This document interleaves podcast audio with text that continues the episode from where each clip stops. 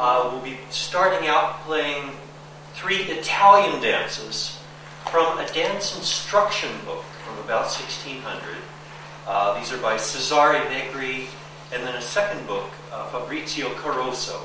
And both of these books have instructions for the dance steps and woodcuts, as pictures of the dancers in their costumes with the different postures. So um, there'll be three pieces Bizzaria d'Amore, Catena d'Amore, and then. And um, Actually, Brando di Caldes. Oh, sorry. Brando di Caldes. So, so this is all dance music.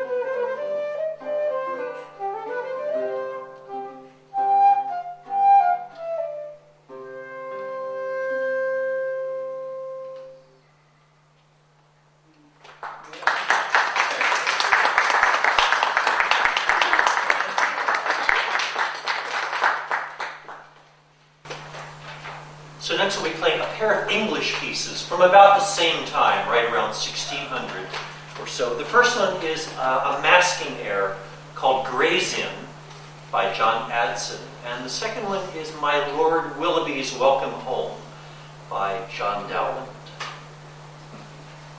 Anything to say about that? Hmm. Well, Gray's Inn is one of the four royal inns of court to which you had to belong if you were going to practice law. And they were established, the date is not because all of them were supposed to have been established at the same time. No one could have been first. But maybe as early as the 1300s. And besides being the site where people actually lived and had offices, they had revelry and merrymaking, and even Shakespeare's purportedly came there. And so you can still go there today. Obviously, it's still there, but there are Where- garden where- walks. Where this? Where this? It's in England, and it's at the corner of, in London, I guess, High Holborn, and uh, what's the other street? I just don't know. Yeah, but there are garden walks that people come there to see. Mm-hmm. Yeah. And Lord Willoughby of Lord Willoughby's Welcome Home was a famous soldier who had many great victories. So I guess this was a welcome home after a great win on the battlefield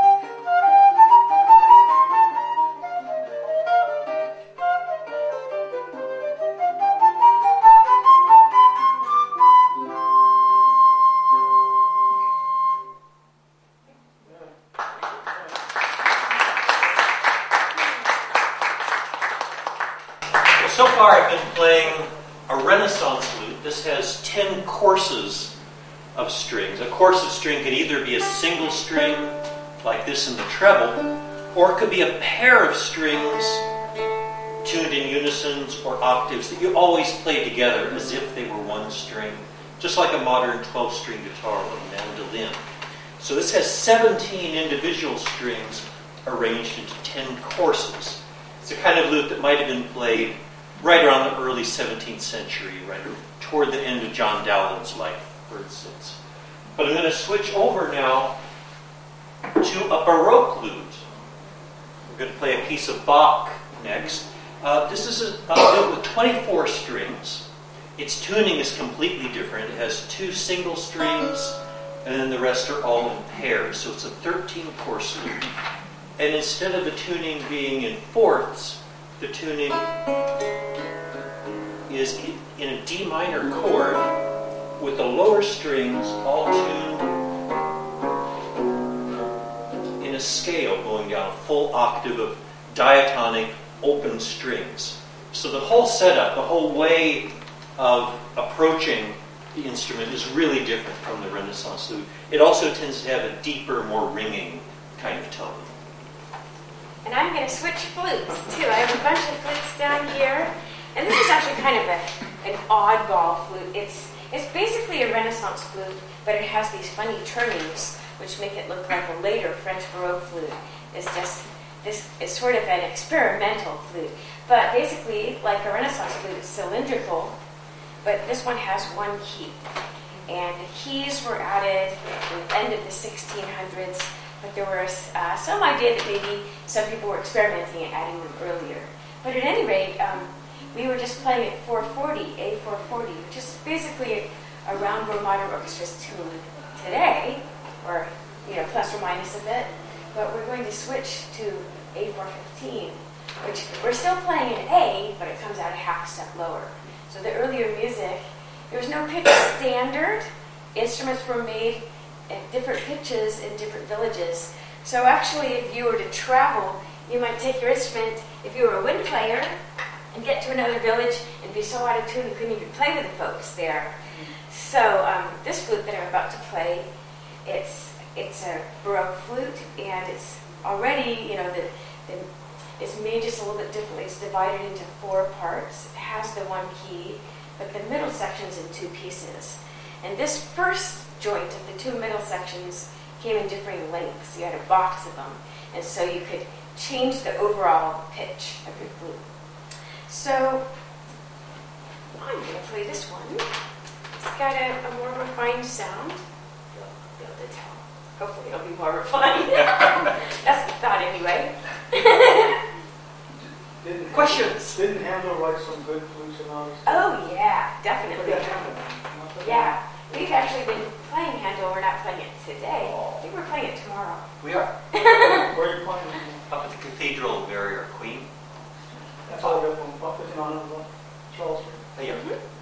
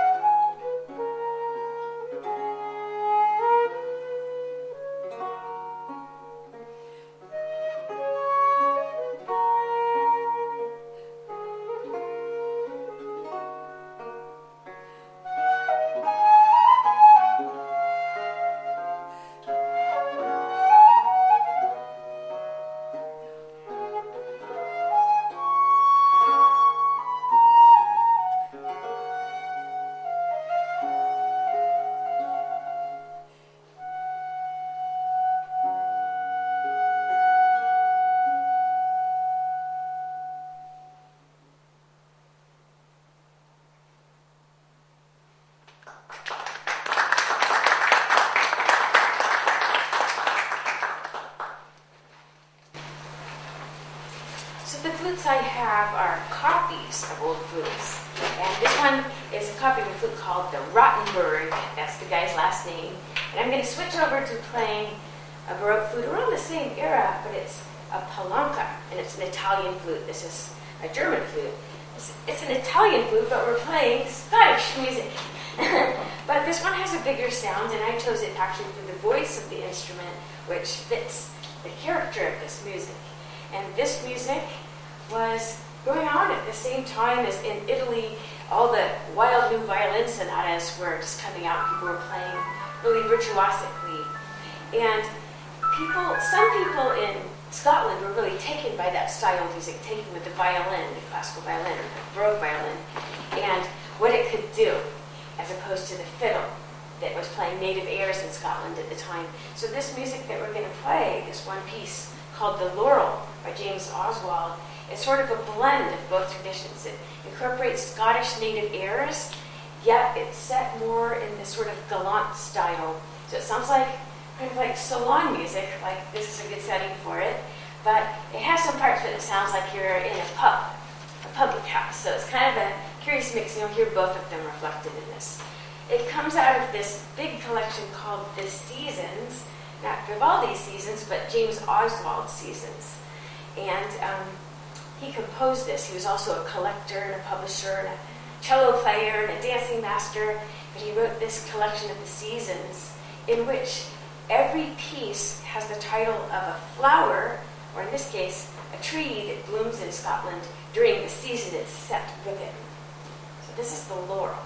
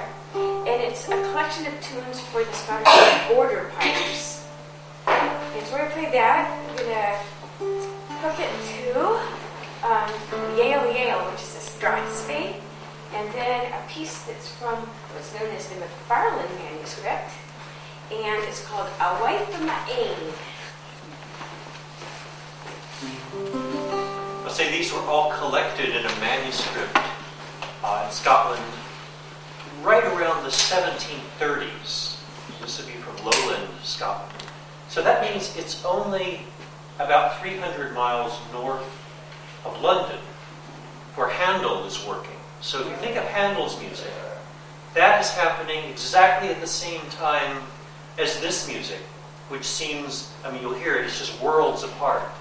But I think it's interesting that they are both going on at the same time, um, a few hundred miles apart.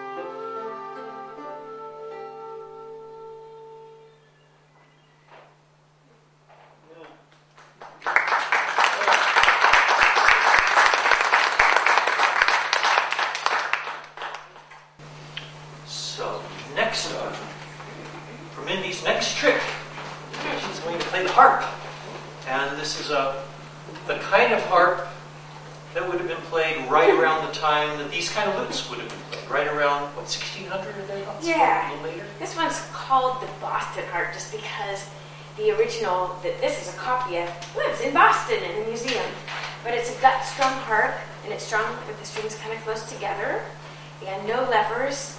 And if people want to sharp a string, they either press right here or they put these little sticks in there. And uh, it's also a braid harp. I don't have it hooked up with the braids, but these little pins here, if I press them down, they'll engage with the string, and it makes the craziest ever sound. It doesn't sound like if you just heard a recording, you might not think it was a harp. It's, it's really cool, but not doing that. it's still cool though. One thing I didn't bring was uh, black cloth, so when I look through, I'm seeing all those leaves. So let's see what happens. You know, it's like when you look through a harp, you also see what's behind it. So you have to think about that. so let's see. Yes. I just want to say, um, the Renaissance had a lot of different kind of funky sounding instruments. Mhm. Yeah. The sackbut, Yeah. and all, that. I have a big collection of Renaissance. It's great stuff. I gotta check this one. Okay, while you're checking, I'll just say that uh, we're going to play three pieces for harp and lute. And, you know, harp and lute was a really popular combination, especially back in the 15th century, early 16th century. And then the combination of the two kind of fell out of style a little bit. But uh, the first one is a dance by Adrian Le Roy uh, called Pazamets, uh, Pazamez, which was kind of a dance. Um, that's from around the middle of the 16th century. And that's followed by um, My Lady Carey's Dump. A dump was a piece of music based on a simple repeating chord progression. In this case, only two chords. Um, and then My Lady Wakefield's Round, which has, I think, a grand total of three chords.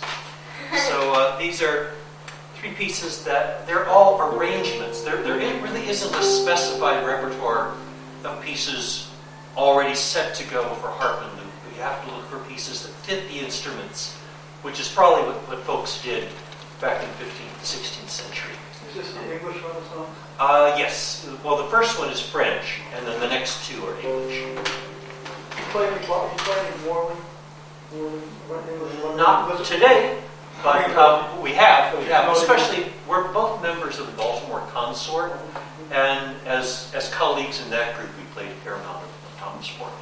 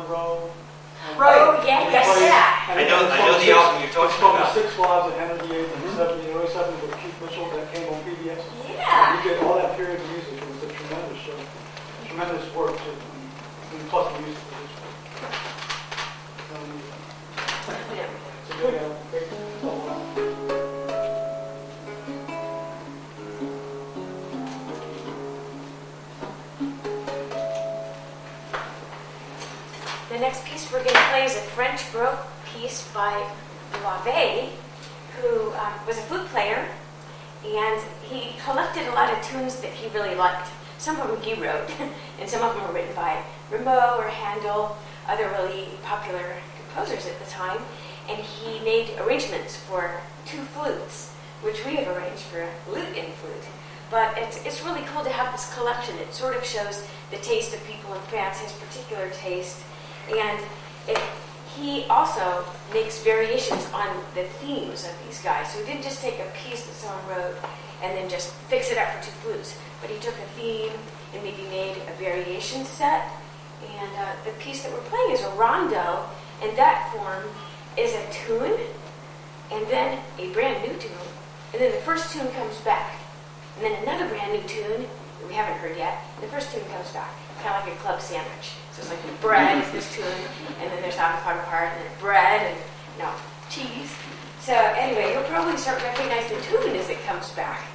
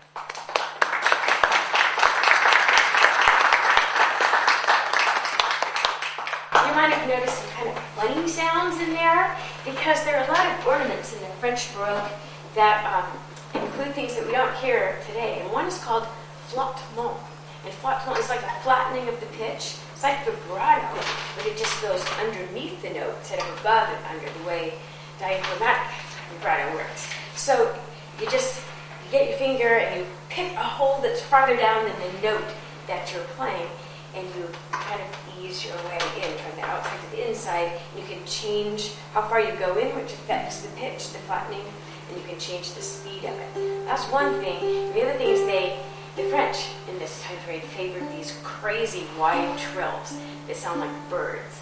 You know, so instead of just the real notes, you might get something like instead of you might get kind of sounds like a mourning dove. But they liked nature in the music, and the flute was the perfect vehicle for birdie sounds.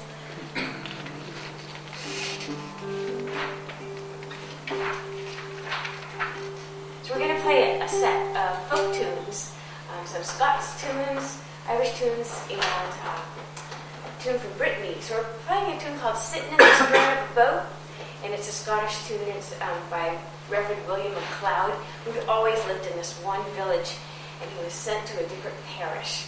And so he had to leave everything that was familiar to him from his whole life. So he wrote this tune as he's in the back of the boat, watching everything that he knew recede into the mist. So that's that's a really beautiful tune. It is a really great image. And the next one is um, a tune that is translates to "We brought the summer with us," and it's supposed to be sung by supposedly a band of young virgins coming down from the hills. And uh, the next tune is "The Road to Lisdoonvarna," which is a small village in County Clare, and they have a besides a lot of other things, they have this matchmaking contest every September, so I guess it might be happening. And this tune is about people setting off with high hopes. maybe they'll end up with their life partner, or maybe not. But um, that's that tune. And then these are really short tunes. Sounds like it's going to take forever, but they're really super short. And the next one's the Star Book. Shorter to play them than. I know it takes a lot longer to tell you. I'll just tell you what the names are. Star Above the Garter, which has various symbolic meanings, and Carnac, which is the tune from Brittany, which um, basically Brittany is the place that has the Carnac stones or these menhirs, these huge rocks that you know are set into the ground vertically and tell how things move at the equinox um, in the heavens. And then the next little tune is called Twin Grilling. It sounds like a Breton tune, but it was actually written by a couple of harpists that I know. And then the last piece is a piece called Star of Munster, which is a real Irish tune. That's that. We're switching, I'm switching instruments to, um, this flute has the body of the flute from the 1800s, but no keys. And a lot of traditional Celtic music players like to play instruments from that time, either with the keys or even really popularly without the keys. The keys are all ripped off, and this is just like, you know, like, a, I don't know, like race cars. kind of pulled down to the basics. And I'm going to play a little fun.